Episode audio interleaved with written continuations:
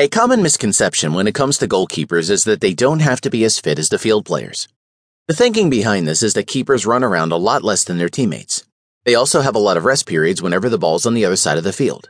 These are the simple facts. So it's understandable to see why people might think that keepers don't need to be as fit as field players. Despite this, it is still a misconception to suggest that a goalie doesn't have to work on his fitness levels in the same way as the other players. The reality is that a goalkeeper must be just as fit, if not fitter, than the field players. And for a keeper to reach the required level of fitness, he must excel in several different areas too. A goalkeeper must be able to exert a great deal of energy in a very short period of time. He needs to do this at the drop of a hat and perform with razor sharp reflexes at a moment's notice. Let's look at other situations where a goalie needs to be super fit. The sprinter. Goalkeepers must be physically prepared to sprint many times throughout in a game. Sometimes these sprints will last for short intervals. Other times he may have to sprint for much longer periods.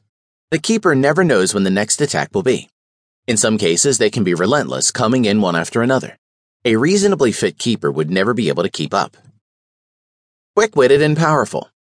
There's another aspect of goalkeeping that requires you to exert a high level of energy in a short period of time. It is when those rebound shots happen, as they invariably do.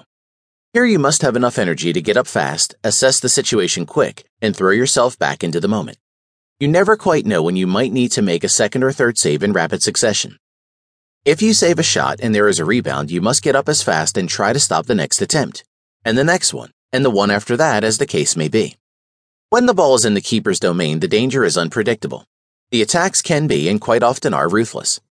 Quick thinking and fast acting are necessary traits of a good goalkeeper. To play like this, a goalie not only needs to be super fit, but he must be strong too.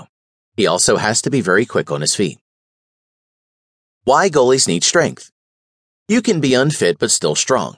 A goalkeeper, however, needs both strength and fitness if he's to excel in his position. This is not the type of strength that displays bulging muscles either. In fact, too much muscle would be a hindrance rather than a help to a goalkeeper. Expanded chests and massive arms would only weaken his performance. This would be especially evident when compared to a keeper who has gymnastic or athletic strengths and capabilities. A goalkeeper can be lean, well toned, and incredibly strong when he works on his body the right way. Having good physical strength is more important for keepers than it is for field players. Anyone who has played both in goal and out on the field will know this.